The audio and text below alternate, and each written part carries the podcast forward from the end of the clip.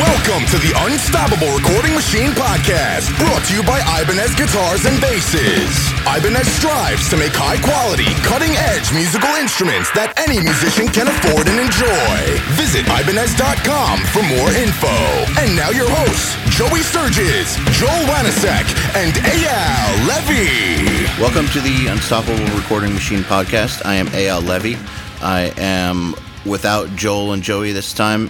I'm sure you guys have noticed that we're not always on all the podcasts, and that's because of a few things. Number one, we're trying to record more podcasts than ever these days.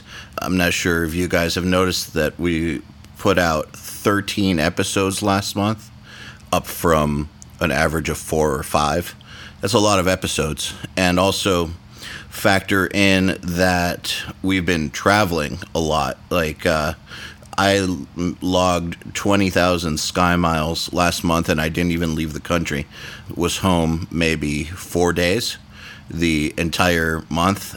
So with all that traveling, with all the different things we're doing, the schedules aren't always lining up, but we are striving to give you the best content we can and as much as we can. And so with that, I'm going to introduce a special guest. We've had him on before, and when we had him on last time, I remember us saying that we should do this again because we could have probably talked for about 2 more hours. So let me introduce Mr. Jay Moss again. Welcome. Hey, thanks. Hi. All right, cool. Podcast's over. That was great. It was great having you. Thanks. I appreciate it, man. Thank you. See you next time. Yeah, dude. Cool. We should do this again. So, well, welcome back. I remember last time we talked to you, you were in Australia and you were almost going to be a dad. And now you're in the United States and you are a dad, but almost going to go to Australia. Yeah. So that's what I am a dad, and it's been awesome. Congrats. Thank you very much. He's great. He actually spends a lot of time in the studio with me because he's a pretty chill baby, and he has a tendency to fall asleep listening to bass guitar tracks like being recorded. So we just like use whatever tool we have in our arsenal to make him happy and sleepy. And sometimes bringing him to work is one of those tools. So I think, he's pretty much a shoo-in for future intern. And I go back to Australia to do 2 records this weekend. And this will be our first international flight. It's pretty much like the longest possible flight you could have. And I'm going to do it with an infant, which makes me equally courageous and dumb, but it's going to be fun. We're going to do a couple records. We're going to see some friends. We're going to see some family. My wife's from Sydney, so I met her while being a guy who goes to Australia, and then I brought her home with me. So, yeah. Import. Did you have to pay a tariff? I snuck it in right before the election, so it's okay. Oh, okay, yeah. Perfect. Thank God I wasn't a year late, Amazing. Yeah. So, I've been talking to, I guess, kids who have super talented dads, and I'm one of those as well. I just spoke to Diego from Volumes, whose dad is a Grammy-winning producer. They've actually won a Grammy together. My dad's a pretty well-known symphony conductor. Nice. And we just did Nail the Mix with, like, Kane Churko, whose dad is Kevin Churko, the incredible producer. We've also had Kevin on the podcast. And it sounds to me like in some way you're definitely starting to wire that kid up early for this, for music. Yeah, trying. He'll be the first one that has any, I guess, musical dads, like my family, like we're pretty sure I'm switched at the hospital or something because no one in my family like cares about music. Like no one is musical whatsoever. Like my dad sells cars and my mom's works for Fidelity Investments. It's like not, it's just like not a thing. And I was just the weird kid who wanted to skateboard all the time and listen to punk rock. And that just sort of, I don't know, marinated into, doing my own bands, starting to record my own bands, and then being like very in the scene, like very in the network, at least here in Boston, and having people go, oh, wow, like, can you do my demo?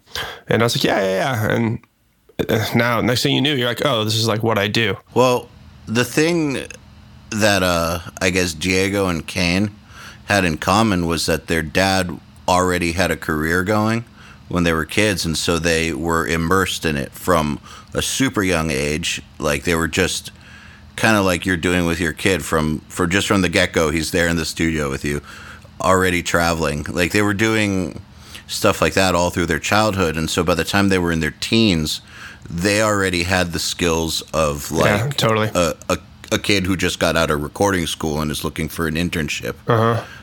So by the time they were in their 20s, they were already fucking badass. Yeah, like way ahead of the curve. Yeah. So who knows? You might be creating a monster there. I hope I am. I know just from, like, the hard work and sort of, I always laugh. I don't know how to do that many things, but I get really myopic and, like, really focused about, like, the 2 or 3 things I want to do. Like, it was skateboarding for me for a long time, and I blew up. I was like, became like semi-pro. I was doing competitions, like all this stuff, you know, free skateboards, the whole thing. And I'm fucking 6'4", so I blew up my knee, and that was kind of that. So you're tall. I'm tall, dude. Yeah. So Kurt and I are the same height, actually. Wow. Yeah. Okay. You guys are huge. Yeah. Except he could, like, if he punched me, I wouldn't wake up. He's just got he's got a few pounds on me, but. We should circle back to that, because he just had a kid too, and, like, we do, like, weird dad dates now. But so I.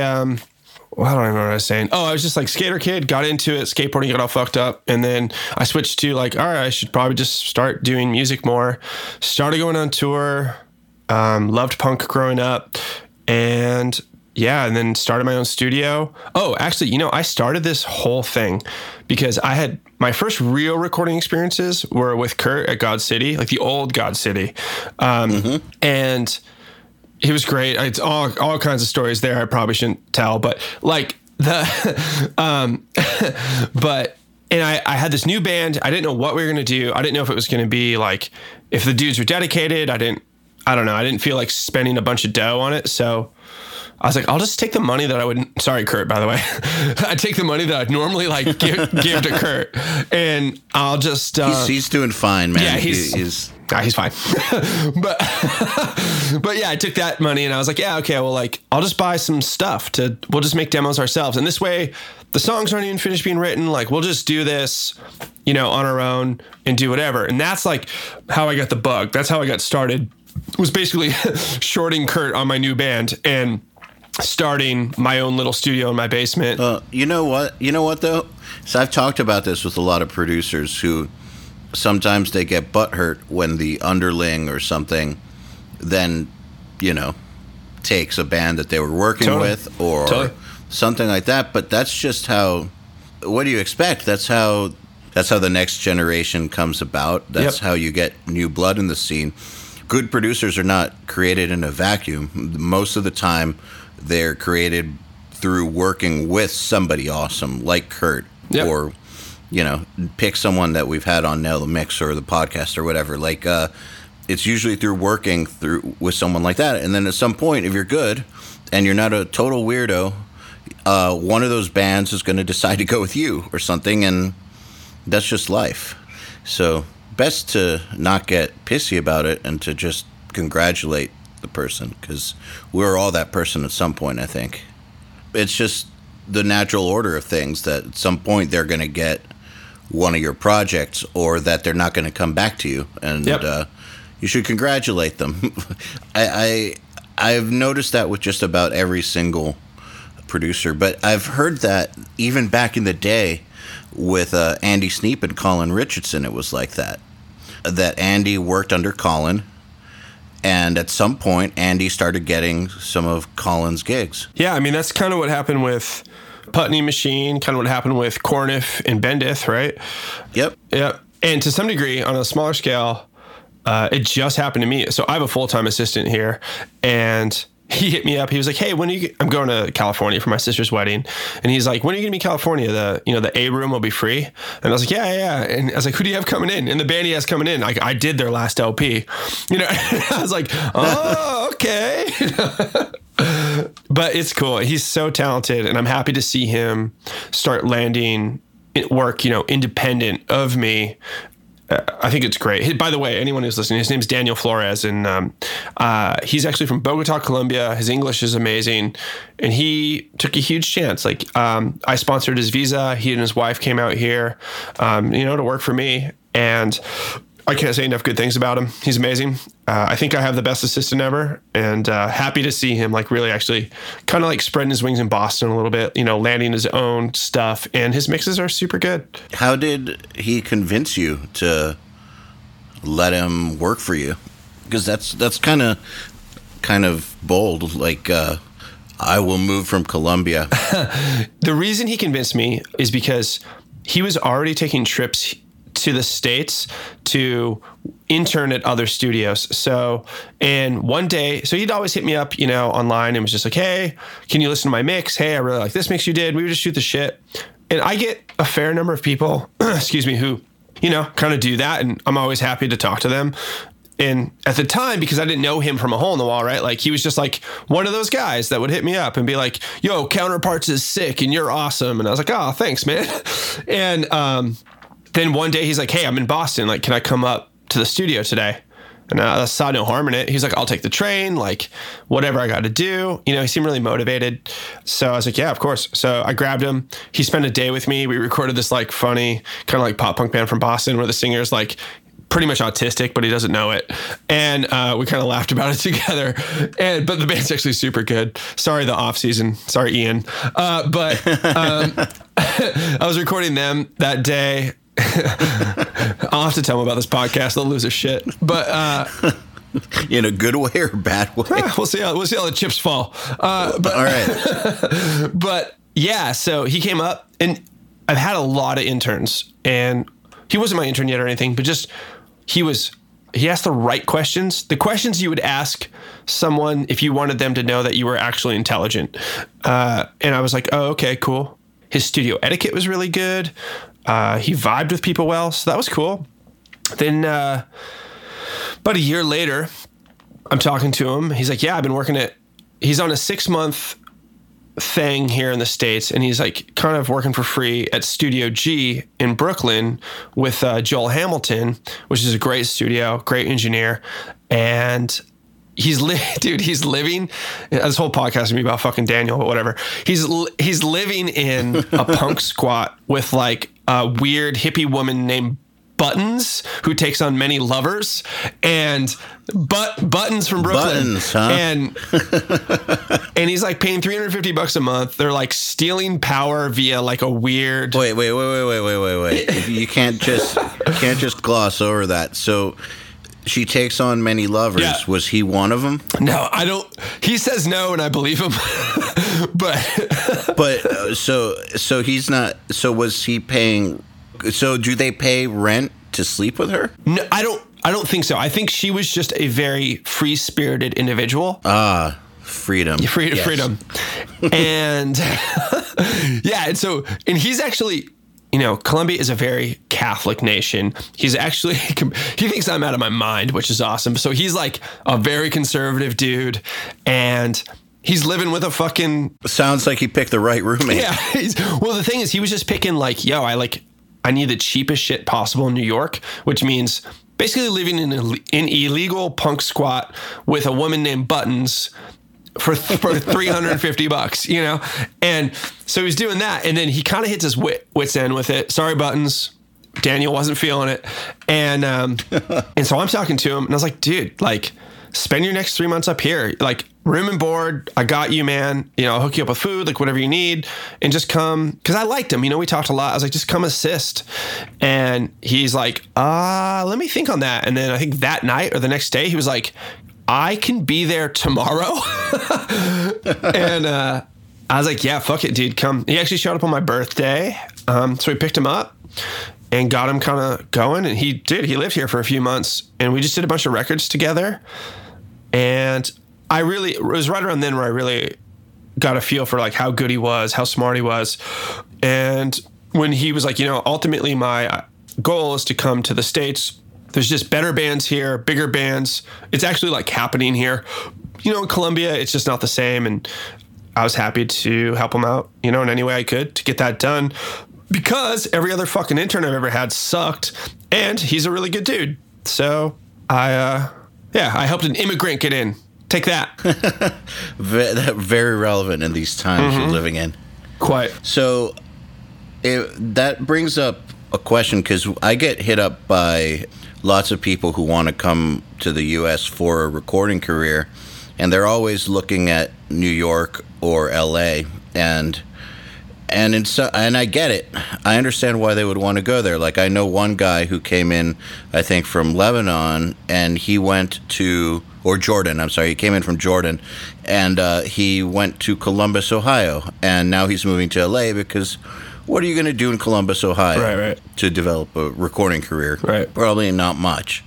But at the same time, L.A. is kind of a shit show if you're not established. Oh, yeah. So what are your thoughts on that? What would you say to people trying to get in this country? Like, where should they start? So I think it all depends on the kind of like your client acquisition abilities.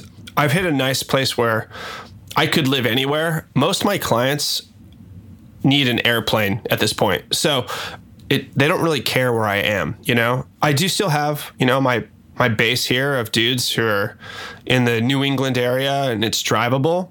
But I would say that's shifted from, you know, when I started, that's all I got. And now that's sort of shifted more to like the minority percentage of what I do is people who could take a car, who would reasonably want to take a car to come here. We do a lot of airport runs. So, but, you know, until you are at a point where you can do that or you sort of get that, yeah, you go where the clients are. But that means like you're going to be living with Buttons, man. You know what I mean? She's going to take on many lovers, and she's going to keep you up all night, and you got to sleep through it, and you got to wake up fucking bright-eyed and bushy-tailed and ready to record, you know? And yeah, like, you know, budgets aren't what they used to be or even close. So if you're passionate about the industry, you're passionate about the job, it's what you really want to do, I would not recommend this career for someone who's like trying to kill it. Like, just go be a computer science major. You know what I mean? Go learn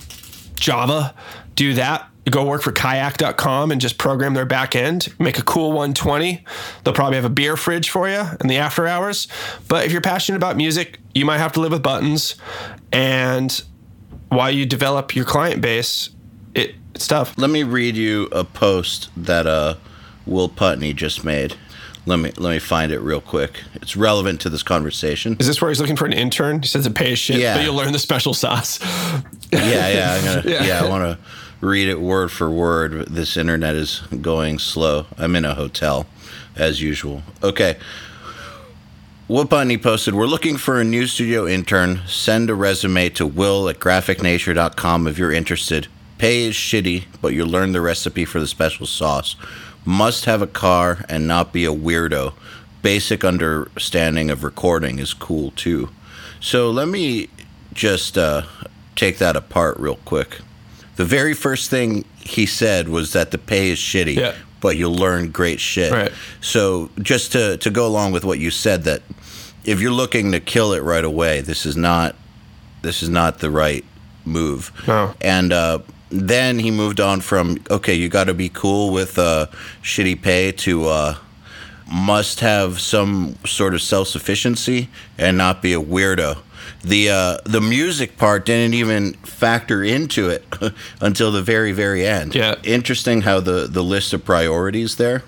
Music was the last thing, and the first thing was got to be able to put up with shit and not be a weirdo and not be a moocher. Yeah, I mean, that all makes sense to me. Yeah. Yeah, if you have the heart, I guess if you're willing to put up with the shit, if you're really dedicated to learning, then that's what we all want to see. This is not a flash in the pan business at all.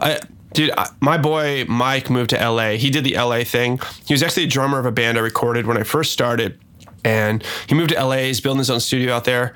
But dude, he's been just like grinding. He's working for like more major label stuff.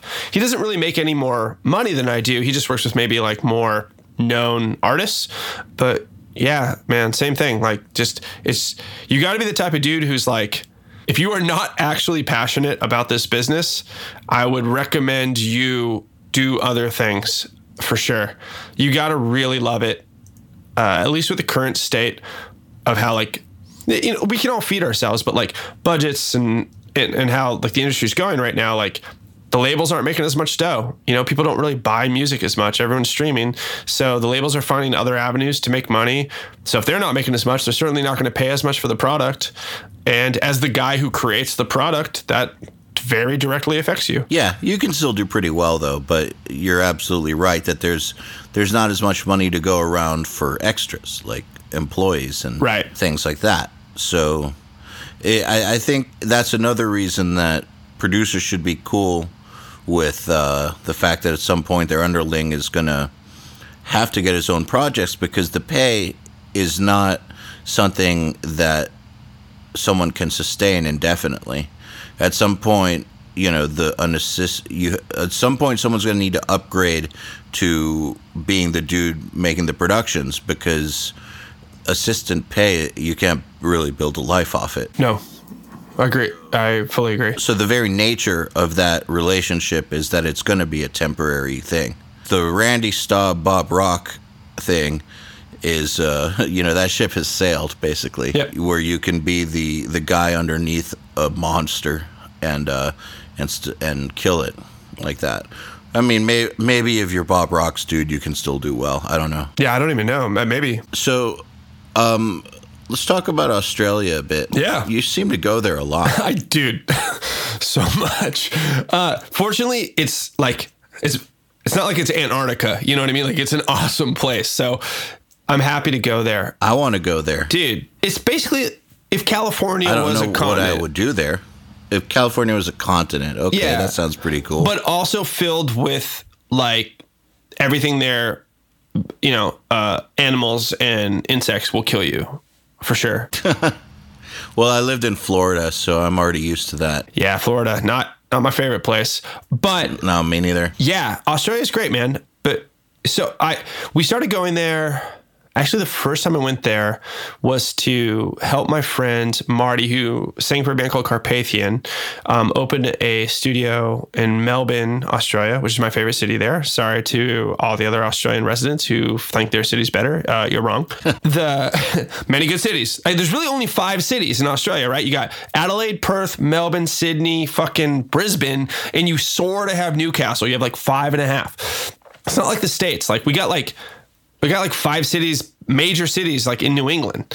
So it's like the size of America with 1/10 of the population. But that sounds great. It kind of is, dude. Anyway, so I went out there. I was helping my buddy open a studio. Then, you know, last year I parted ways with Defeater, but, you know, we built Defeater, and I was fucking the main dude in that band for 8 years. So we toured Australia a bunch of times and always had a good time. Made great relationships with labels and bands and whatever and tour managers and you name it. At my last tour there, you know, found the fucking mother of my child, you know, so it's a pretty good trip. But yeah, so I just networked down there. That Carpathian record I did really well on like the mainstream charts. So that set me up for people kind of knowing me a little down there. And next thing I knew, I just had emails coming in. Yo, like, especially when the Australian dollar, there was a period there where like our housing market crashed.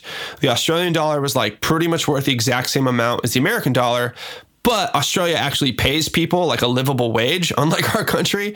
So like, you know, you work at a pizza place, you make $25 an hour and no, I know it's true. It's true. I know. I'm just laughing. No, but it's like very true. Like you make like $25 an hour, you hand pizza to people. Right. And then you're like, oh, but I have my cool band. And you know, you live with your friends, you don't have very high expenses, and your dollar's the equivalent of the US dollar. So you're like, man, I really like this or that record. Why don't we just have Jay come out and fucking do ours? And Jay says, sure. So I go out and, I've kind of lost track. I've done a lot of records in Australia. I'm about to do 2 more. Last time we talked, I was out there. I did 4 while I was there, and I did like 1 in Brisbane, 2 in Melbourne, and like 1 in Sydney. And everyone, dude, 2 of the bands were signed, and then like 2 of the other bands that I worked with got signed off the recordings we did. So things have just been good, and we just have a ton of friends. And dude, the girls are so hot, and It's just cool. It's a cool place. And they like Americans. I have had a good run. I presumably, yeah. Presumably they do. That's what I've heard. I don't know. Maybe I was on an airplane, just a little puddle jumper, just like a 1 hour flight, whatever. And I'm talking to these women that are in my aisle, and they're probably like whatever in their 50s. We're just shooting the shit. Oh, you're American, blah, blah, blah. Okay. No bullshit. This shit does not happen to me in the United States of America. The girl who's sitting in front of me, very attractive, you know, whatever. Not, if I had to like draw a girl, she wouldn't be like the girl I drew, but I can't deny the fact that she's, you know, a looker. She just turns around and she just goes, I love your accent, you know? And I forget that I have an accent. So I just go, oh yeah, hey, thanks. Well, fucking, I'm married. So, but it's flattering all the same. Well, of course, no one in the States is going to tell you that they love your accent. No, of course, yeah. But it's just that little leg up that I wouldn't have otherwise. Yeah. So. Well, the same way that dudes with a British accent have a leg up when they come here. They slay. They fucking slay. Yeah. It's ridiculous. I know. I feel like I should take acting classes. Definitely. Work on that British accent. So what about going from studio to studio, how do you make do with that? Do you have them all come to one central studio you like to work at? Or do you just adapt? I just work wherever. Awesome. I've really found that no matter where I work, no matter what I'm working on, who I'm working with, my records sound like me. It blows my mind where I'm like, cool. I was like on a different continent, in a different place, with different gear and a bunch of fucking, IO and routing that I'm just like, this doesn't make any sense to me right away, whatever. But I'm there to make art. I'm there to I care way more about the songs and the interpersonal relationships and getting inside the artist's head and all that stuff. So I'm really concerned with that. We'll figure out the signal chain. The guitars will sound good. The fucking drums will sound good, whatever. But all those records end up sounding like me ultimately. And that was kind of eye-opening where I was like, wow, I just did and mixed this record with none of my things, including my country, right? And it sounds good. And it sounds like, one of my records. When I first... It just goes to show, man. It goes to show we always tell people that it's not the gear. It's the person using it, that's what matters. And you can take a great mixer and give them all stock plugins or put them in a shitty studio and they'll still put out great stuff because it's all about the person using the gear and the ears and their brain, and what they bring to the table mentally. That's what really matters. Dude, I couldn't agree more. When I was first started getting into this, I read some sort of forum or post where some older guy said, I would take an old engineer who's made a bunch of great records, who has a tape deck and 3 SM57s over some kid who has every tool at his disposal, Hell yeah, of course. Yeah, of course. So that really stands, I experienced that. And now I'm kind of on the other side of it. I couldn't agree more. It's very, very true. So I was petrified though, when I first started going into oh, hey, welcome to a studio. For the first time ever, this isn't your shit. This isn't your live room. This isn't your program. This isn't your mouse. Here's a patch bay that you didn't wire. So you're ah, and I was terrified, of course. I was trying not to show it and I was trying to do a good job and whatever. And dude, that stuff you can get through. That stuff is that's nerd shit, man. The stuff that matters is are you an artist? Are you committed to making something special at any cost? And I've learned that sonics, how much 50 hertz your kick drum has, that's cool if it's an artistic decision, but there's no amount of sub that a kick drum has to have. There's no amount of top end of vocal has to have. What a record needs to have, in my opinion, is a human-to-human connection where you share these special hours, days, weeks, months with an artist, and you're an artist yourself, and you guys came together, and through that sort of interconnectivity, you made something that people want to hear. Because, dude, you can listen to a White Stripes album, and you can listen to a Meshuggah album, and they're both very successful. That alone just proves that sonics, while the artist, the producer should have a pretty good understanding of them, are in a way irrelevant because you're creating something unique independently that should translate to other people. I agree, and I've got two things to say about that. Number one is there's a video that Eric Valentine made for Sound on Sound recently where he shows his Queens of the Stone Age guitar tone. Right? And he boosts the mids to a ridiculous degree, like something that we would never do in metal. The amount of low mids that he boosted was just like, holy shit, if I did that on a metal record, it would sound like honky trash. Right. But like, God, it sounded so goddamn good for what he was doing. And it just goes to show that the sonics, you know, you can sit there with these rules, but they don't matter. What matters is the emotional impact that you're making and whether or not you're true to the art. Those kinds of, I know certain metal guys who would never in their life think of boosting mids like that on a guitar. Sure. And they wouldn't be making a record that sounded like that either. The other thing I wanted to say was that, speaking of your adaptability, I have a feeling that your touring career has helped with that, because I feel like there's a lot of things I hate about touring, and I was really glad to stop.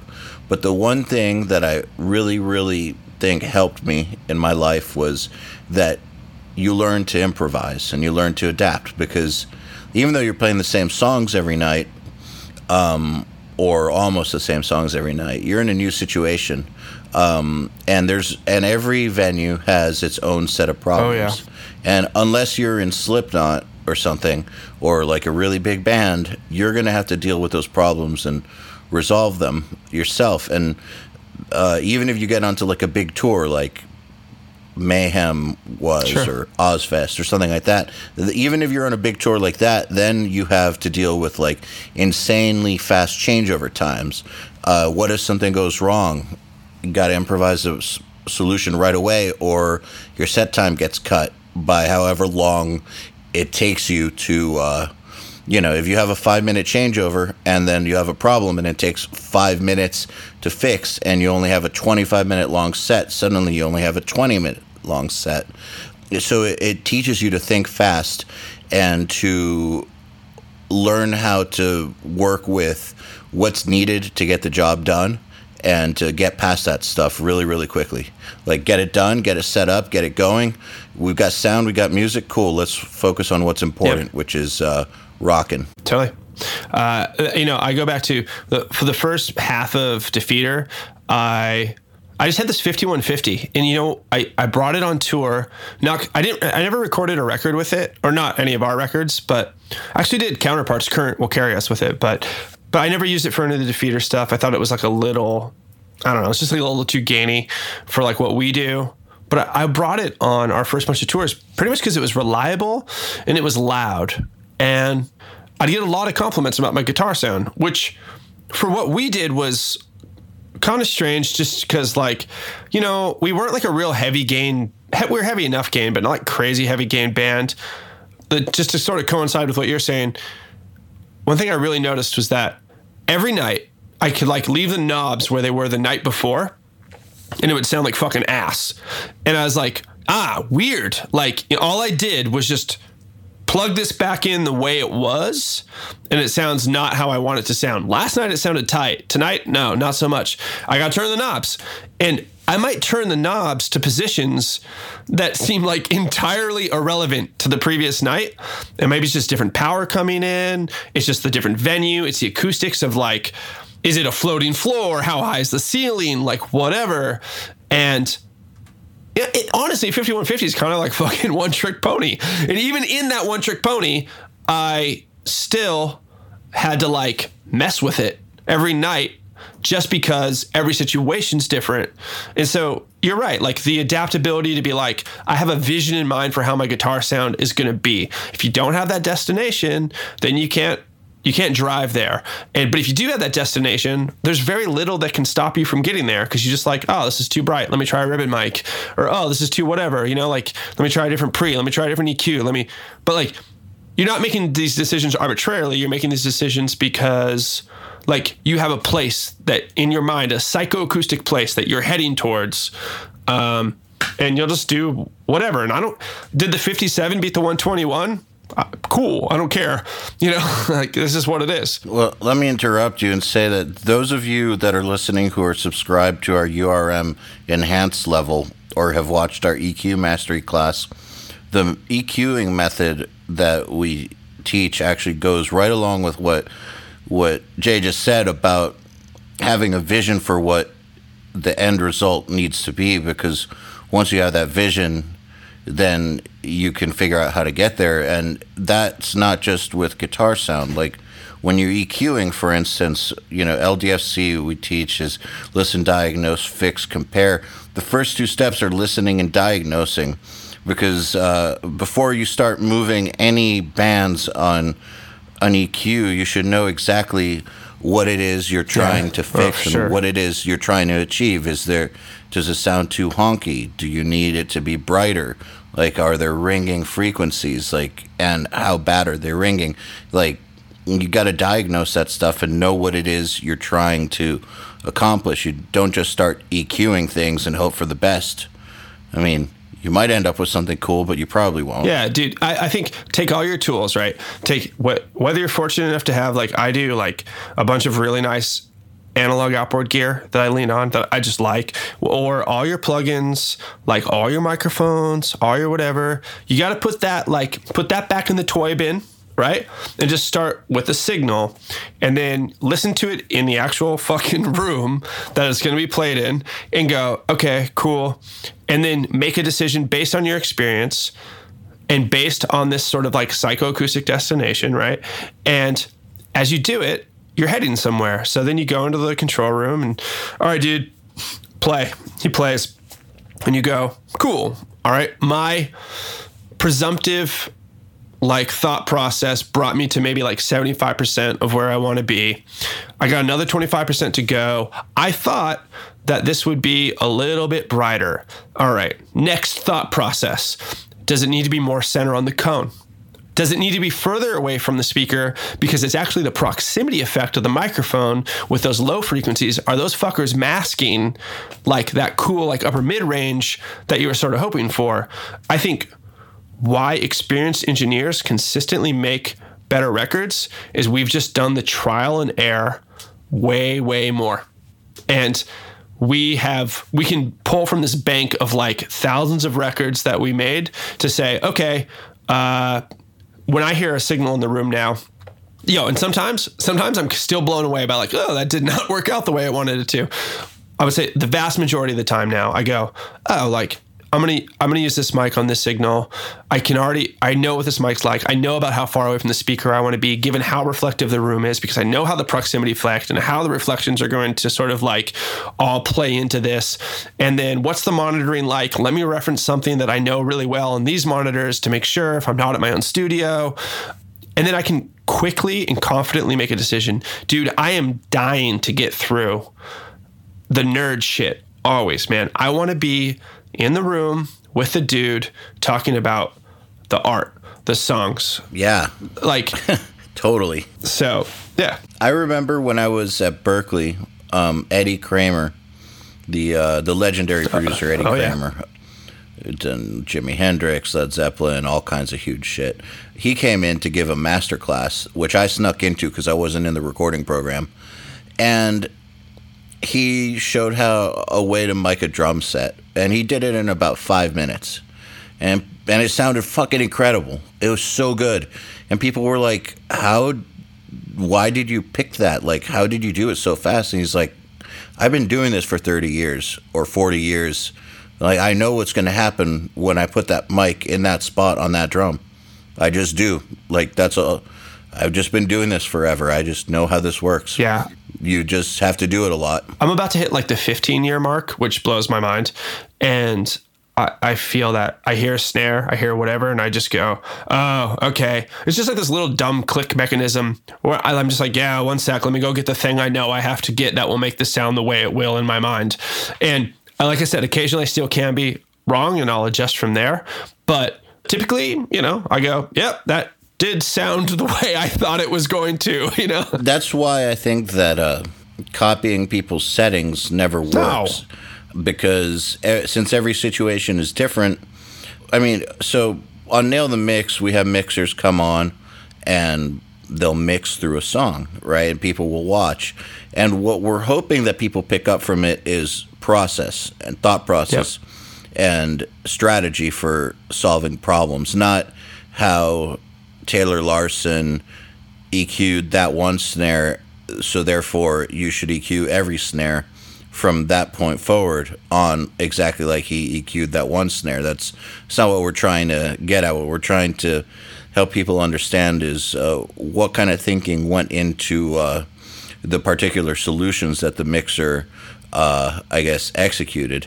And some people get it and some people don't. But the reason that you don't, that you copying those presets won't work is because every situation is different and requires a different approach. And what these mixers have that a lot of students don't have is that, like you were saying, that backlog of thousands of hours and situations where they get informed by all those past situations. And so when they make an EQ move or pick a compressor or change the microphone, it's all based on all this cumulative past experience. And that's what you're not picking up when you watch someone's, when you steal someone's presets.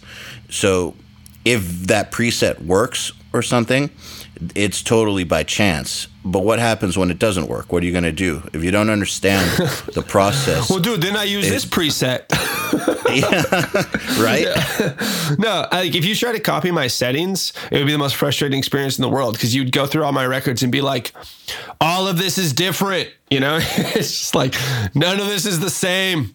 You might see some trends a little bit, but nah, man, like perfect example. We've got a really beautiful house kit here, right? Bunch of like great snares. I could have back to back this band in. Oh, the drummer's amazing. Next drummer, super shitty, right?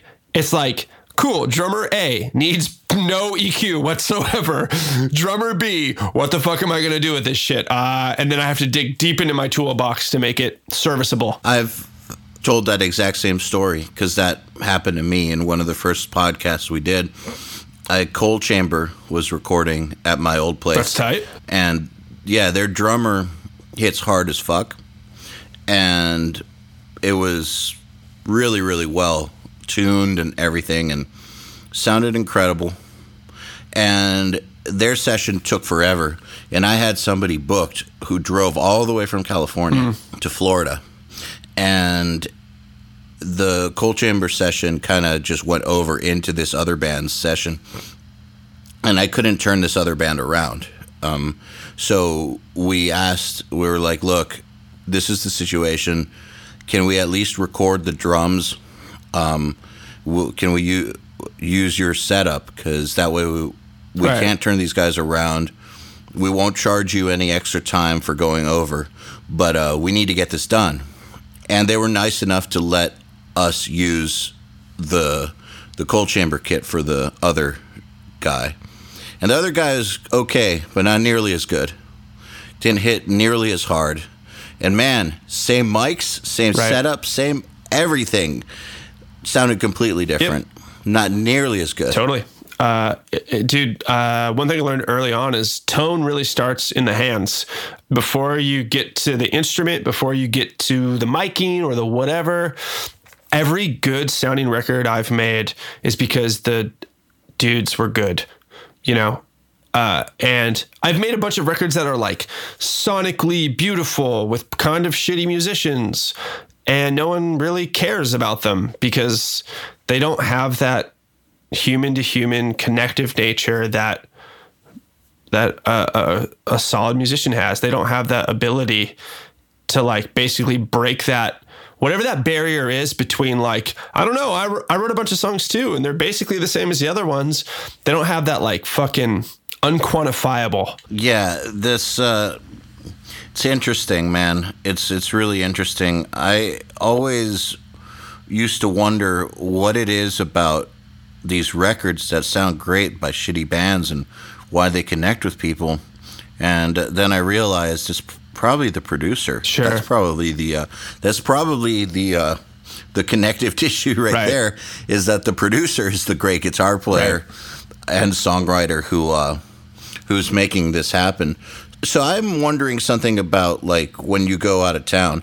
I have noticed that when I travel, and you may have already answered this, but sometimes when I travel, a lot of things might not be quite up to what standard I'm used to, in a way, in that there's like a level of preparation that the bands don't have. Definitely. And there's a level of professionalism that the studios don't have. Sometimes they do, but oftentimes they don't. And how do you work with that aspect? I find that to be the more challenging part, like not that maybe it's not the nicest studio, but more that just the professionalism isn't quite there, and that the bands sometimes have like a super local attitude. Yeah, that happened to me. I feel like I'm gonna tell the story and the band's gonna know, but so be it. Yeah, I flew out very far. Maybe it was Australia, maybe it wasn't, but it was. And I flew out, and we're doing a full length, and the band, really financially was putting themselves out there, both between my fee, the studio hire, and then on top of it, we rented to cut drums. We rented like this $1 million studio that's like probably one of the nicest studios I've been in. And they're like, yeah, so it's day one. We're going to do pre-pro for a couple days and then go cut drums. And they have 4 songs. That's it. And I'm like, yo, but like we're supposed to be doing a full length. They're like, yeah, we got 4. And we are 4 and we got some riffs. And I was like, oh my God. So I've just flown across the world. I've got all this shit booked out. I've got this whole situation. And we got fucking 4 songs and some riffs, And I'm like, okay, huh. So if I may, this band's actually really good. I don't know if they were just like way too into Call of Duty or like what the problem was, but like it was just like once we started working together, I was like, this is awesome. Like I'm stoked on what we're doing. And then we're listening to the demos, and I've got programmed drums on the demos. And I look at the drummer and I say, yeah, so that fill is a little weird. I presume that when you play this live, maybe you do a little bit more of a whatever the fuck, right? And he just goes, oh yeah, no, I've never played any of these songs before. I was like, wait, like ever on real drums? He's like, no, but I can do it. And I was like, oh my God. So now We're renting a fucking little practice area from, the house studio's buddy who lives down the road. We're like cutting demos. I'm making the band's 2 singers. Just, if you don't have words, please lay down vocal melodies. Let's put some scratch tracks together. I'll put a click track together. I'll make something playable. And then tomorrow, like, homie just has to go spend all day just kind of getting like his muscle memory in place. And we were fortunate that he's like, very good at drums, so he was able to do it, but in other situations would be totally screwed. But to further your point, yes, like I've had that experience where I was like like, yo, I just flew across the world and you're paying like, I don't know, kind of a lot of money for this, and you got 4 songs and some riffs, like and so we now we gotta fucking call the $1 million studio. Hey, can we push this back a little bit? We're just not there. They were really cool about it. And then, to your second point, I show up to the studio. Dude, we're talking just $10,000 mics up the wazoo. We got an SSL duality. We got like the real everything, the real LA2A. You got 3As. We've got, you name it, right? Beautiful live room. I'm like, oh, very cool. But I don't know if you experienced this. What is going on with these studios who've got, I don't know, like basically $1 million worth of gear, but they still have like the Apple, like circle mouse, the one that looks like a hockey puck. And they've got like, a monitor from like fucking like 98, I know exactly what you're talking about. And it's just like in like an old old fucking weird Mac that like is still running on like normal, like old spindle hard drives and takes like 10 minutes to boot. You know? Yep. I've been there before. God, I've had situations too where you get to one of those places and they have like the SSL and the $1 million room and the patch bay just doesn't work. Oh, I just went through it. Just went through it. And the house engineer, he's a nice dude, but he was just like, he was so stressed because I was like, what I wanted to do, I was like, listen, I don't know the room. You got a lot of nice gear, so I want to grab all this. I just want to let's take all our input channels and let's mult everything. I was like, we'll use this half of the SSL for basically mic to converters to hard drive. Boom, that's it. Just straight mic to drive, done. I was like, and then we'll use the patch bay. Let's mult out so that let's grab all this outboard gear. And on the other half of the duality, I'm going to just kind of go maybe a little bit more aggressive than usual. And I'm going to EQ this kit on the fly. Like I'm going to use all these awesome outboard EQs and all these compressors, and I'm going to bring it in on the right side of the console, and we'll do that. And he's like, okay, cool. But it didn't work. Like the fucking patch bay just wasn't wired right. Nothing was phase aligned. So like, I couldn't, like, if I wanted to, like, use, all right, well, if I went too hard on the compression on the snare, let me use the dry snare and I'll recompress that. That's now irrelevant because it's not phase aligned with the outboard processed toms that I like, you know, or the overheads or whatever. So now you're just like, you basically got to pick one or the other. I don't know, shit like that, where you're like, come on, like, why would you spend all this money and just like not have it dialed? That's what I mean about the professionalism part is like, I feel like there's sometimes there's just this, I don't know, something missing. Like there's like this level of togetherness that is missing in some of these places that they just don't know. Because like, for instance, go to a studio like The Hideout in Vegas that the Churkos own. We just did the last two Nail the Mixes there, and it's gorgeous, unbelievable, and just multiple rooms with huge, amazing boards. Everything's top of the line. And then on top of that, everything works. And if it doesn't work, they have replacements. Yeah. And you need a new monitor or something, they'll wheel it in. You need this, you need that, they'll wheel it in. You need this patch to this, they'll do it. Everything just works. You need new monitors? Cool, got some. You need a TV? Got one too.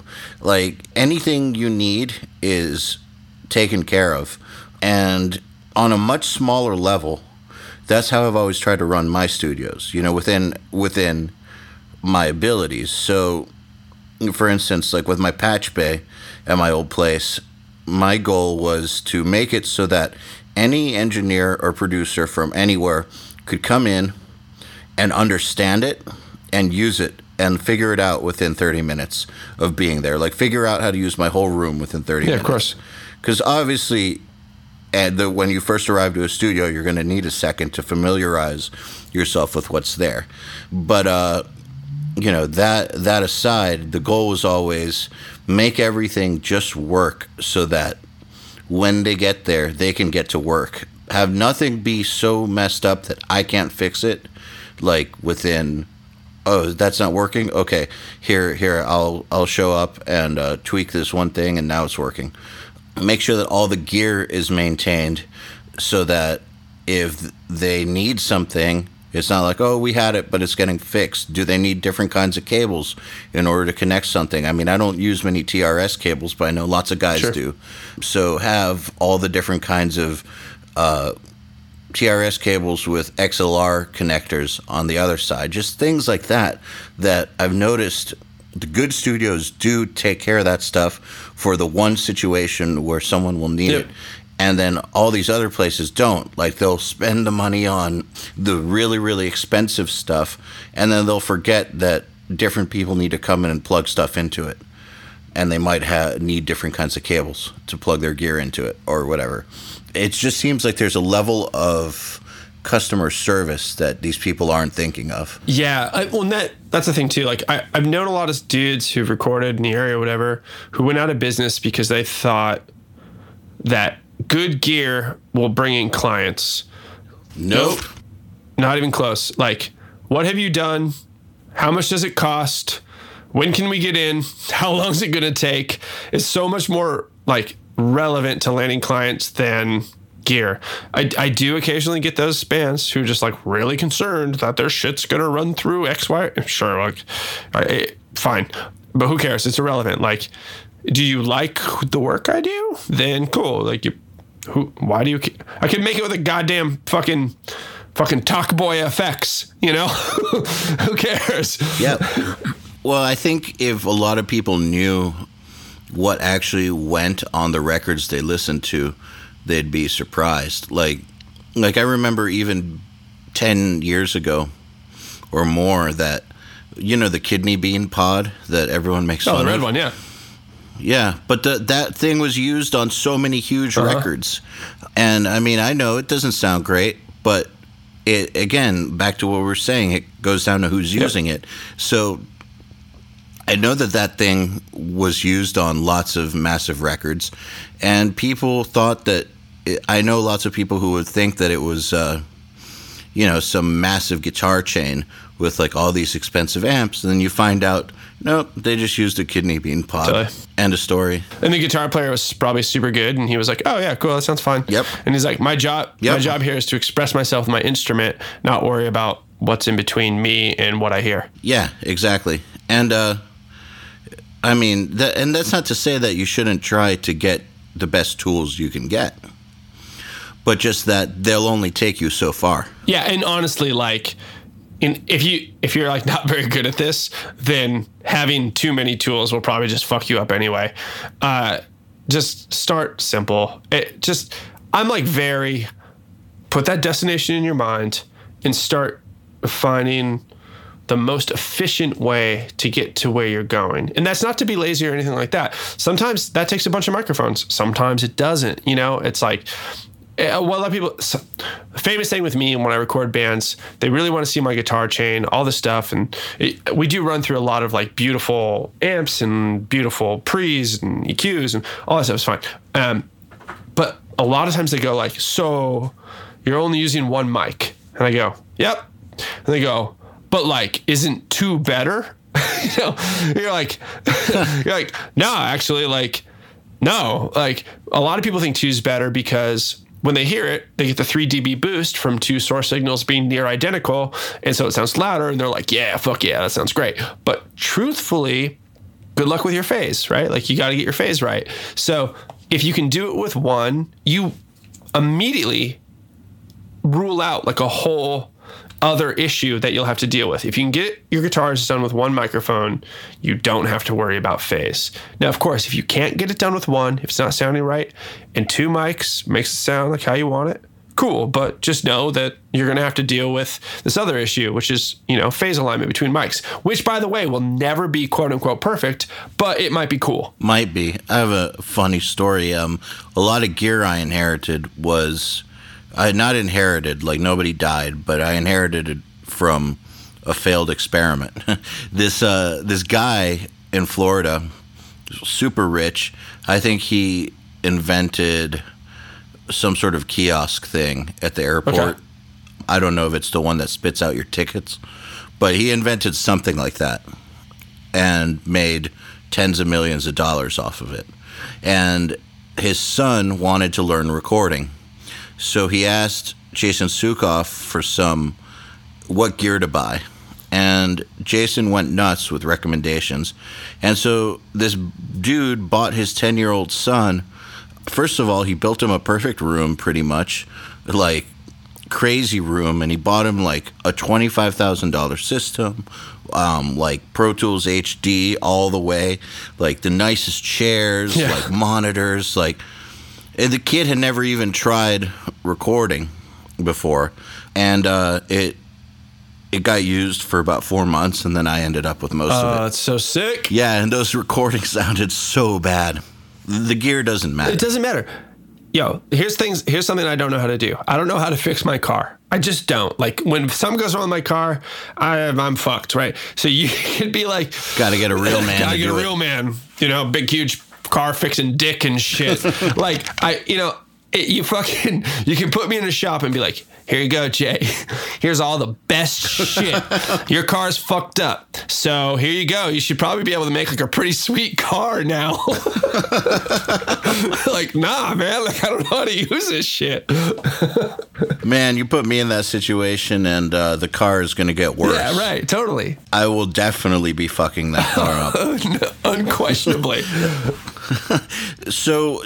do you go anywhere else for recording, or is it mainly just Australia? Oh, no. I've gone many places. I've done a couple records in Italy. Nice. Yeah, I went to Germany last year and did some pre-pro with the band. They decided to, after talking with them, cut their record at my studio here in Boston. So we did the pre-pro not too far from Munich, and then they came back here last January, and that record actually went to number 2 in the German mainstream charts. Like we fucking killed it. Yeah, and I think, you know, it's funny. You get all different types of dudes who come in, or clients, and girls too. Actually, there was a girl who sang for this band, super babe, and really nice. And my process, I think, you know, especially you got a band, they've like dealt with other producers, and some of these fuckers are like all uptight, and they come and hang out with me, and I'm very just like, cool, like, let's do some shit. And, you know, when you're used to that, like, uptight process, sometimes I think maybe I'm, like, a little bit more punk than... like, I think we make records that sound better than, like, the vast majority of punk records because I'm a huge nerd. I really love what I do, whatever. But sometimes I don't show it enough, you know, just with, like, my, like... I'm not, like, an uptight dude, so people come in and... I will say things like, oh, yeah, I've never done this before, but sounds cool, so sweet. And you see, like, the panic on their face. We're like, what do you mean you've never done this before? There must be a formula. And I'm like, no, my formula is no formula, you know? And, yeah, so and some people are just like, yo, that is so awesome that you don't fucking care. I mean, I care about the output, but, like, I don't care how I get there.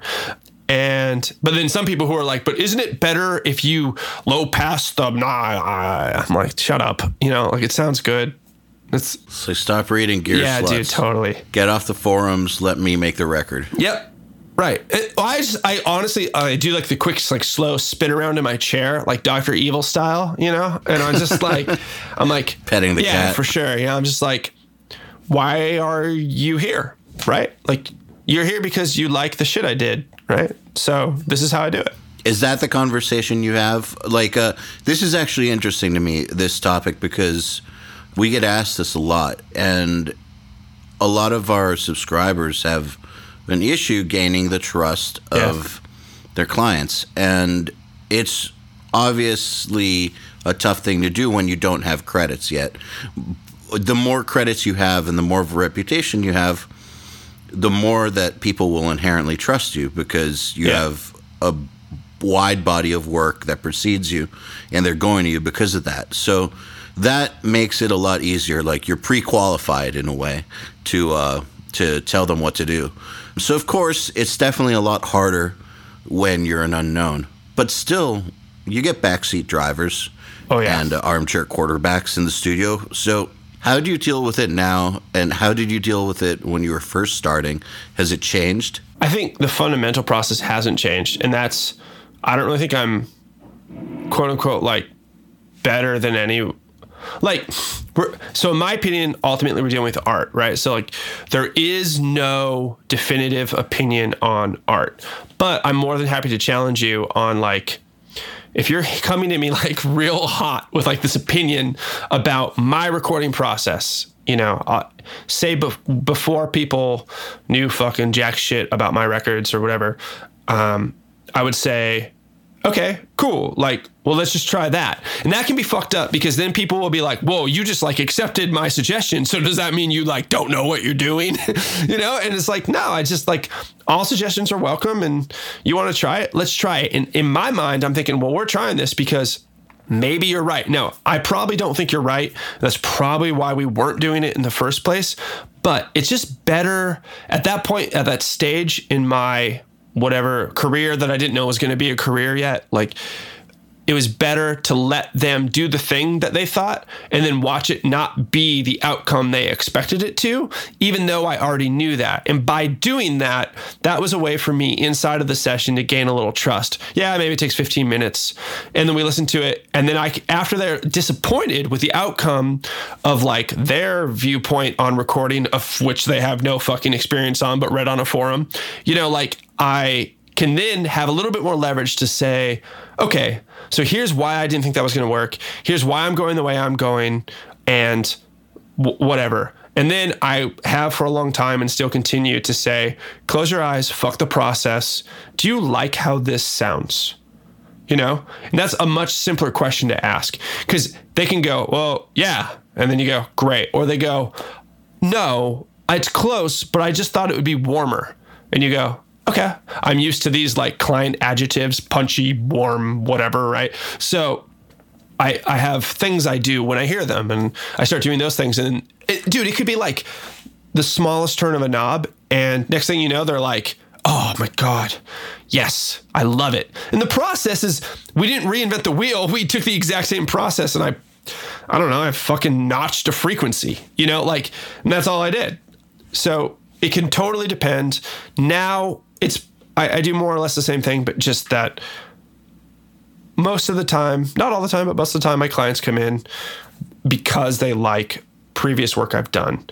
I would say actually more often than not now, I spend a little bit of time in the beginning of the session sort of like disenchanting the whole thing. Like, yo, I'm not Oz. I'm not fucking magic. I know a lot about this, but that doesn't make me more right. That doesn't, we're making art. So like, I'm not, don't just go like, whatever you say, Jay. Like, that's my least favorite because then I'm just like, fuck. Well, I don't know. Like, I guess is this cool? And they're like, yeah, do you like it? You're like, yeah, I like it. You know? I hate that shit. Yeah, I like it. But do you like, I mean, if you like it, then yeah, I love it. And you're like, so you don't have any individual thought, like, you know? Yeah. Then you hear about it in the mix notes though. Totally. That's what I've noticed is that when they don't tell you right away how they feel and they just defer to you, the truth is going to come out later when it's way more inconvenient. Yeah, I'm lucky to be sort of like a not shy guy, so I know that, and I'm like, yo, is this going to like? I can just see your body language. Like I see that look on your face. I have seen this before. You know, like I think that you're not happy, but you don't want to say anything. And then they'll get that little smirk kind of like, yeah, that's actually kind of what's going on. And I'm like, cool, then let's fucking fix it. You know, now I want to do it now. I don't want to like, we're going to communicate through fucking email when you go back to Ohio or wherever, fucking North Dakota. Fucking Germany. Yeah, right, Germany. Like we're via email. And then now we got a time zone barrier. We got like, otherwise I can just sit here and do stuff and then you can immediately go, yep, but what now I got to send you a thing. You got to listen to it in your car and 1,000 other systems and confer with all your homies and then come back to me and be like, yes, it is better, but I thought that it might, that. And you're like, oh my God, kill me. So like, you know, this is do it now. Man, there's a lot of power in the do it now. We call it the hot potato principle, which is that you should treat tasks as though you're holding a potato that was just baked and it's burning your fucking hand. And the longer you hold it, because they retain heat very well. I don't know if you've noticed, but if you bake a potato, it'll stay fucking burning for like an hour or more. Like the longer you hold it, the greater your pain is going to be. So we talk about tasks as being like that. You just get them done. There's a lot of power in just doing it now, I think. Totally. I mean, and you talked to last time we talked about it. I said I was like too fucking punk for DIs, and I typically don't take DIs. I do remember you said that. Like, yeah, I said because I'm ballsy, man. Famous last words with that. Nah, I just it's fine. I don't take DIs. I do some edits. I just delete the original shit, dude. There's just like there is no backwards. In my head, there's like, we go forward only. But you know, it takes a level of experience and confidence to be able to just go forward. But that's something I learned. I remember, I was hanging out at God City and I saw Kurt EQing and compressing shit on the way in. And he's just like, yeah, man, that's what separates the men from the boys. And I was like, whoa, that is fucking punk. I like that. So I wasn't as good as him yet. So I just started like fucking kind of adapting that. I was like, I love it, dude. I do weird shit too. Where like in Cubase, we can put plugins on like the input channels and they print right into the file. So like, let's say I want to like have a stereo delay on the guitar. Like I tell the clients up front, I'm like, these plugins I'm putting on, like they're getting written into the file as we play. So like, if you don't like something ever, tell me, because you cannot undo, you basically can't undo anything I'm doing. Like, that's it. Like, this is what we're doing. And we're doing it because if we like it today, why wouldn't we like it tomorrow? And let's not get, and it also stops us from being myopic. And if you don't, you can wake up tomorrow and not like it. We'll just retrack it. It's fine. And you want to know something, man? With certain types of things like delays or guitar effects or sounds like that you create in the moment with a guitar player or a musician, that's the kind of stuff that you can't get back. So you may as well do it right then and there and get it right, because no amount of tinkering after the fact is going to bring you back to what it was, in my opinion. I totally agree. And as a guitar player, man, I want to play, like I'm a guitar player, so I want to play to how it's going to be. I don't want to play to a fucking grid and then have some loser tell me, just wait, man, when I'm done, this is going to be sick, you know? And now what, I got to like fucking trust you? Like, nah, like, why don't we make it sick now? Like, are you going to be 10 times the engineer next week when you mix this? No. So just let's do it now. I have a theory that lots of these methods of recording were developed by people who had to solve a problem, and the problem was the musicians. Sure. And so they were created by engineers who had to deal with musicians who like to write beyond their means of, you know, like write beyond their ability to actually play stuff. Oh, yeah. But still had to get the stuff done. Like, for instance, I'm pretty sure that the Andy Sneap sound of the early 2000s happened because he had to mix an album that was tracked kind of shitty, and he couldn't use lots of the natural drums, right, because they sounded horrible. And so he got that Fat City snare and just made it sound big, and then that band got huge and that became the sound. Totally. But the sound that he created was based on fixing a shitty recording. And I know that a lot of these like editing tricks or note-by-note recordings or slip editing style recordings, that spawns from just dealing with shitty guitarists a lot. So I think that it does need to be said that while I love what you're saying, and I wish that every project could be like that, I feel like the musicians need to be on a certain level in order to be able to do that. And I know that with Kurt, for instance, I'm pretty sure that he still lives by this. If they can't play it, he won't record them. Right. And you can do that. You can do that. I guess in some genres, though, you can't always get away with that because, like, say you work in a more, like, I guess a commercial metal genre. So, well, one of the things that's rampant in those genres is that motherfuckers can't play. Right. So some of these techniques are there just to get you out of a problem. Totally, yeah. And when the musician's a problem, and you're a guy like me, it's probably a bigger problem than when you're a guy not like me. I've done it. I've done it all. I've done the DI shit. I've edited the fucking guitar DIs and the band. I've done the reamps, and cool. It's cool. It doesn't, I'll do it. Like, if we have to do it, I'll do it. I'll do whatever we have to do because I'm like, you came to me or came to make a record, and if that's what we have to do, I'm down. But if there's a guitar player in the room that's like better than everybody else and he's better than the bass player and he's whatever, then we're going to have the chat. We're going to say, yo, you guys are all lovely people, but... Oh, and you look lovely today. Yeah, and you look great. You know, like, we'll grab some coffee and beers later, whatever. But guitar player number one here is really fucking good. And you should probably just let him do it. You know, like, he's just, you know, that's it. You know? Like, and I don't feel bad because it was, it's your call. So if a label's paying me, I got to do the right thing for them. I got to make it the best sounding record I possibly can. If the band's paying me, the conversation's a little bit more open. My name still goes on it, so, you know, it's a weird thing, but it's like, it was your job to know how to do this, and you don't know how to do it. So it's no diss, because this happens all the time. I'm not mad at you. This is what it is. Like, your jokes are super funny. I wish your feet didn't smell so bad, but you aren't like as good at guitar as this other dude. And we came to make a record. We didn't come to stroke egos. So we're just gonna have this guy do it. And yeah, you're bummed and you're going to text your girlfriend about what an asshole I am, I guess. But yo, you're the asshole. You're supposed to know how to do it. You know how to do it. So, and you showed up and you didn't know. You didn't do your fucking homework. So, what do you want? You get a bad grade. You know, it's interesting that you put it that way. Back in the day, before my band was signed, I got a bad reputation around town for firing people from the band. And because, you know, people would get fired, then they would go tell all their friends at the tattoo shop that I was a monster and people hated me. But the way I saw it was, they're the fucking dicks. I set a standard I wanted it to be at, and I told them, and we had songs and that you had to know how to play. And if you weren't good enough, then what are we doing? Right. Like, why? Like, if you're not gonna do the work, then what are we doing this for? I'm not in this to fuck around. I'm in this for a career. And if you're not, that's fine. But, like, if you expect me to work with you, then you're just a fucking dick.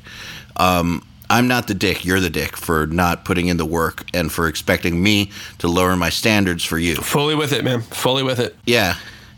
So maybe my problem was that I didn't communicate it as cute as you do. Because I could see that it would be hard to get mad at you if you communicated the way you do. And I got to say that there's something to be said for knowing how to deliver tough news with humor and grace, so to minimize emotional trauma in your clients. But I do completely agree that you're not the dick if you're the one who has to have the chat, because it's not like you enjoy having that chat. No, I hate it. It sucks. Yes. They're the dicks for putting you in the position to have to even say it in the first place. Yeah, totally. It's like, yo, I'm not mad at you. This happens all the time. I just have a little anxiety about it, because the results of me saying this to bands varies band to band. You know, sometimes you get a guy who sucks but is mad hard-headed, and now you got to, like, deal with that. It's not pleasurable. And then sometimes, you know, you luck out. You get the guys who come in and go, you know what? We want the best. Thank God you said that. We want the best record possible. Anything you say is cool. And if someone can play it better, there's no egos here. The bands that come in are like, yo, there's no egos here. It just has to get done. You're like, oh, that is so sick. That is so sweet. Do you ever get the guys that are relieved? Yeah, all the time. Dudes who are just like, oh, because they know. They're like, yo, I can't do it. Like, I'm not good. Like, I can fucking fake it a little bit on stage. Like, I'm pretty much just here to, like, impress girls and hang out with my friends. So, but, like, this guy's the guy. There's always one guy who's the guy. And he's gonna do it. Like, he's the best. He wrote the goddamn songs. And now he's he's giving away his parts to people who didn't write them, aren't as good, just out of some weird democratic fallacy, you know? And then as the engineer, I got to sit there and go like, oh, well, you know, and weigh it out and be like, all right, are these guys cool? Are they assholes? Can I tell you this? Are you going to freak out? Like, what's going to happen? Ultimately, I'm going to tell you, and I hope it doesn't go poorly. So have you experienced the guy when you do have the guy in the band and he's just way too nice? Yo, oh, for sure. For sure. I've experienced both ends. I've got the guy who's way too nice, who, if I let him do everything, we would have a sick record. And he's so fucking nice that, like, that I'll just watch the rest of his band shit all over his art, you know? And then he's just sitting there going like, no, you got it, man. You got it. And I'm going, he does not have it. He's about 3 years away from having it. Like, 3 years of dedicated practice. I mean, this session's only 2 weeks long. So there's no way We got three years to train Daryl how to fucking play triplets right. So, we just got to let, Ethan do it because he wrote it. So I've had that, but because I am kind of like a nihilist, like dark guy. I love when one dude is like mad critical of everyone. He's all up in everyone's ass about every fucking take. And then he comes up to the plate and he just fucking sucks. Oh, yes. That's beautiful. God, it's poetry. And I just go, I'm like, I thought you were going to suck and you do. This is great. Have you said that? Because then I just go, oh my God. I just go, nope, wrong, behind, late, out of tune. Nope. Try again. And I don't. You bring that hammer down. I know. And then I just, because he talked mad spit. He was just fucking ripping about everybody else. Then he comes up. I can't fucking play. So you're like, oh, you're a douche. You're an asshole. So I'm just going to silently, silently twist that knife. I'm just going to turn it just deep and fucking this. And then he has to bow out. Motherfucker has to put his tail between his legs. And we let Ethan back on the axe. And Ethan shreds it. And Daryl can piss off. And, you shouldn't. And I would have been nice to you. Because if you're not super good at your instrument, but you're legit, you're honest, you're courteous, fucking nice human. Because I'm not out to get anybody. If you're just if you can be, I don't know, maybe this is fucked up. Maybe I should just be nicer. But if you could be, if you're like, hey man, if there's anything, please let me know. I know that I'm struggling with this part or whatever. If you're coming to me and being 100% real, we are thick as thieves. We're bros. It's good for sure. But if you're going to fucking spit that fire at all your dudes, your friends, your bandmates, and then come up and suck it, now you can suck it. Man, I have definitely dealt with those types too, and I cannot tell you the pleasure it used to give me to watch them walk away defeated. It was just so good. It's fucked up because it feels amazing. And I understand, I am not blind to the fact that kind of makes me a dark, weird asshole. I get it. I get it. Yeah, we're all dark, weird assholes in a way. We do work on, I think that the kind of, even though, we don't work in the same exact genre, being attracted to these genres, I think anyone who makes a living out of these has got to have a little bit of dark weirdo in there. Yeah, because it's just a weird job. Oh, what a weird thing. You tell your mom, what do you do? Oh, I sit in a cave and look at a screen and listen to the same thing over and over and over and over again for about 12 to 16 hours a day. For a record that's going to sell 10,000 copies. You know what I mean? Make a nominal impact on society. But, I just love it. Fucking love it. Has your love for it only increased? Has it stayed the same? Do you feel about it differently now that, you're in a different place than you used to be? Yeah. You were dude in a band at one point. Now you're dad, traveling around producer. You've had underlings who've gone on to do their own work. You're in a different place. Sounds like you're still passionate about it. I'm so passionate. One thing I realized. So, with the band stuff, what really fucked us, fucked me, fucked whatever was money. Always. It's it's art. So if we're making art, whether it's with a band or whether it's making a record, whatever, the moment you can't be dependent on art, in my opinion, and still have as good of a shot at making the best quality output. I think you need a very low give a fuck about what anyone's going to think to make an authentic product. And so some things I've done as a human and as a dad and whatever, and as for as much as I cuss and I'm insane, I'm buying investment properties. I'm a good saver and I'm putting things together that set me up. So I'm not fucking rich or even close, but I'm doing things that make it so that I don't have to stress as much about what I'm recording or like, I don't know, like I can have fun with it. You don't have to be rich to have financial independence. Right. That's exactly it. And so like, I can just kind of like a band comes in and I don't gotta, I'm here to like make something that matters way more than I'm like stressed on anything else.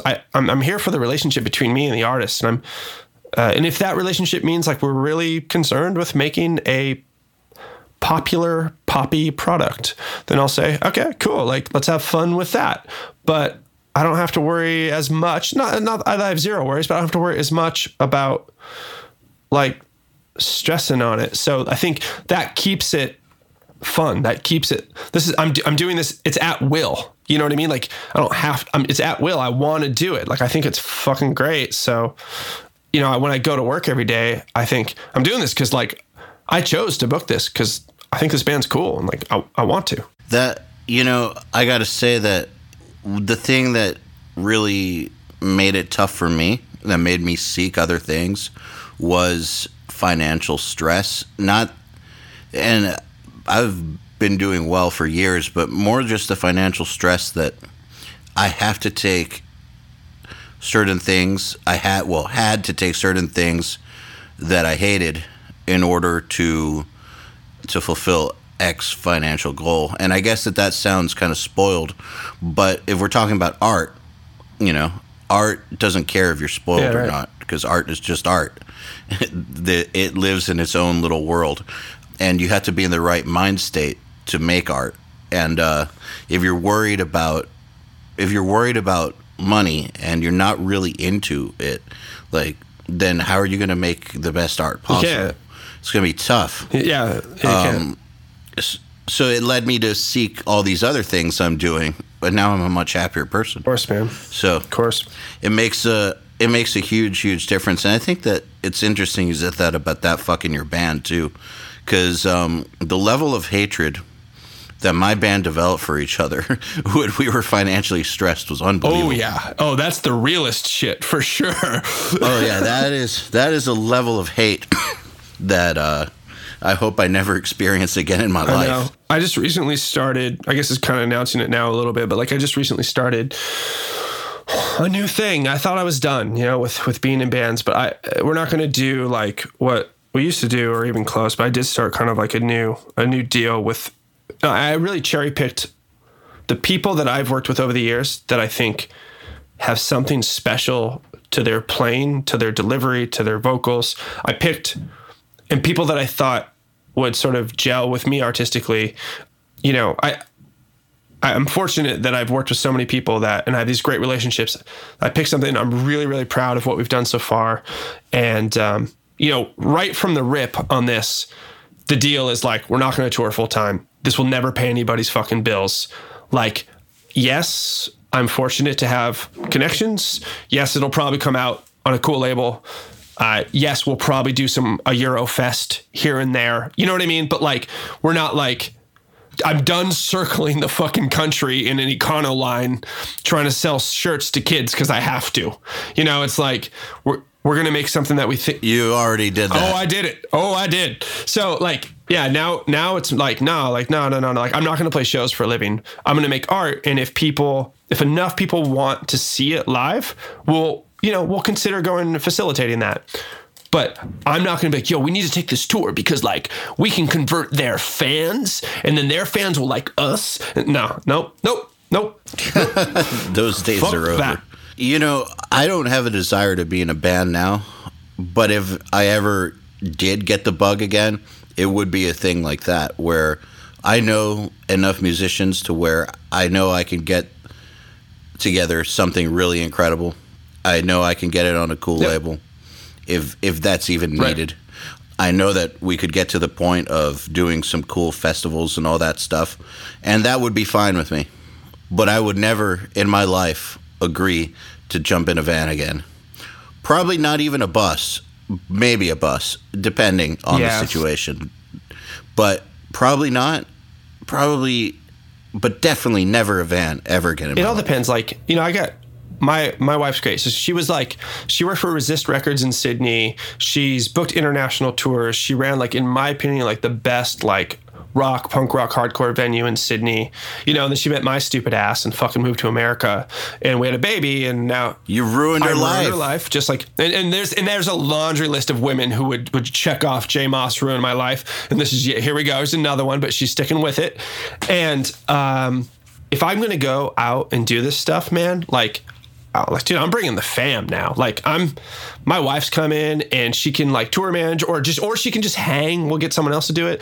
Like, my son's going to come, and I'm not going to go out until fucking, you know, they can, I want to do it as, like, I want my family to travel with me. I want this experience. I want my son to not be some nationalist douchebag and meet people from other countries and realize we're all the same, just like I got to do with music. I want him to experience things that are just outside that mediocrity that can be the fucking American dream. Don't get me started on this shit. But, like, I want, you know what I mean? Like, I want him to have these experiences that are unique and different.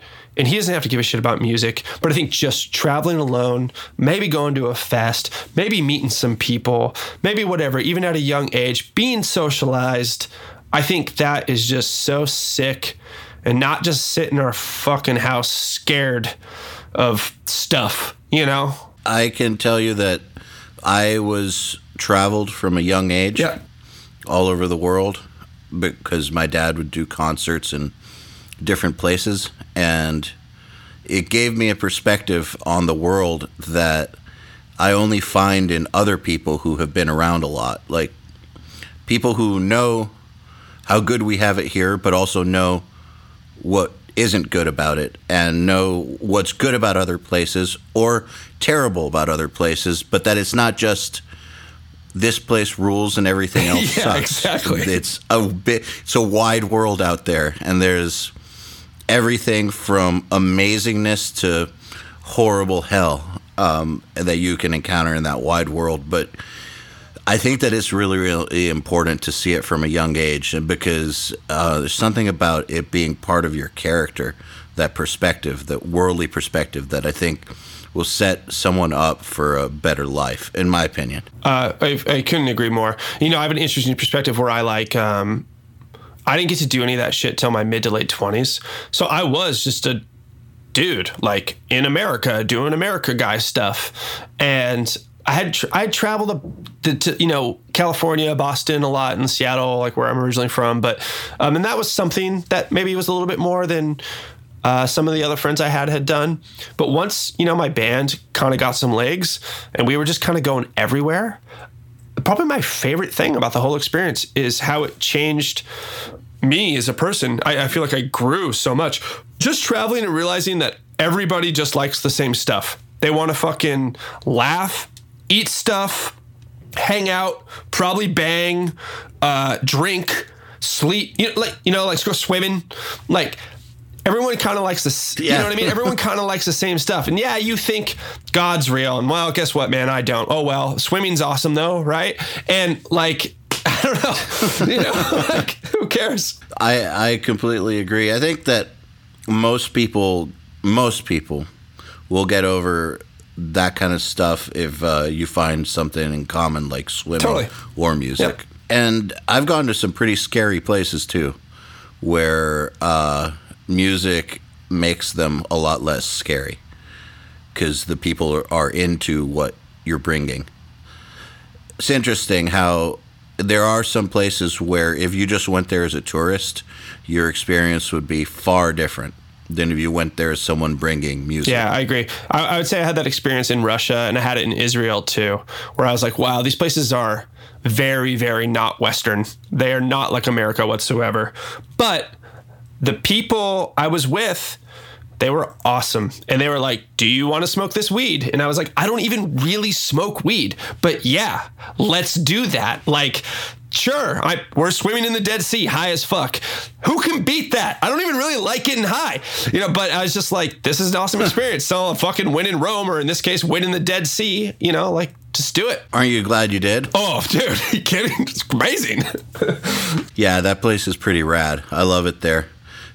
Man, I think it's so cool that you're that all this cool stuff you've done, you're passing down. Trying to. That's the goal. Yeah, for sure. Well, like I said at the beginning of the podcast, I've talked to a lot of kids, or they're not kids now, but dudes who did get that, and they're typically remarkable people. Cool. Well, fingers crossed for Dean. I'm sure it'll work out just fine. But hey, so I think I'm going to end the podcast now because we've gone way over quite long.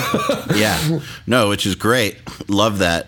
I'm sure that we could keep going too, just like we said last time. So I'm going to just open the invite now to have you come back on in a few months. Oh, cool. Yeah, thanks, man. And keep the conversation going. Yeah, I always love doing it. So. And, you know, maybe at some point you want to do Nail the Mix. If not to put you on the spot, I don't know if your mixing style is something that would be appropriate for it. But if you think it is, I think it would be really awesome to have you on, because I don't think we've had a mixer that does things your way yet. I would love that.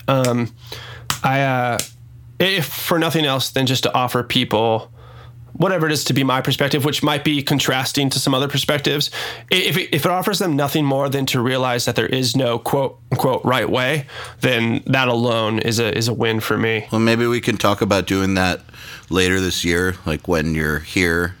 You really only need one weekend free to really do it. Cool. So, so I'm sure that we can figure that out. Dude, but down.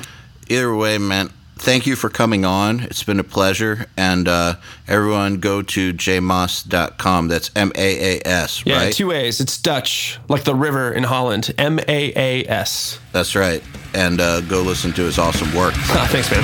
The Unstoppable Recording Machine Podcast is brought to you by Ibanez Guitars and Basses. Ibanez strives to make high-quality, cutting-edge musical instruments that any musician can afford and enjoy. Visit Ibanez.com for more info. To ask us questions, make suggestions, and interact, visit urm.academy/podcast and subscribe today.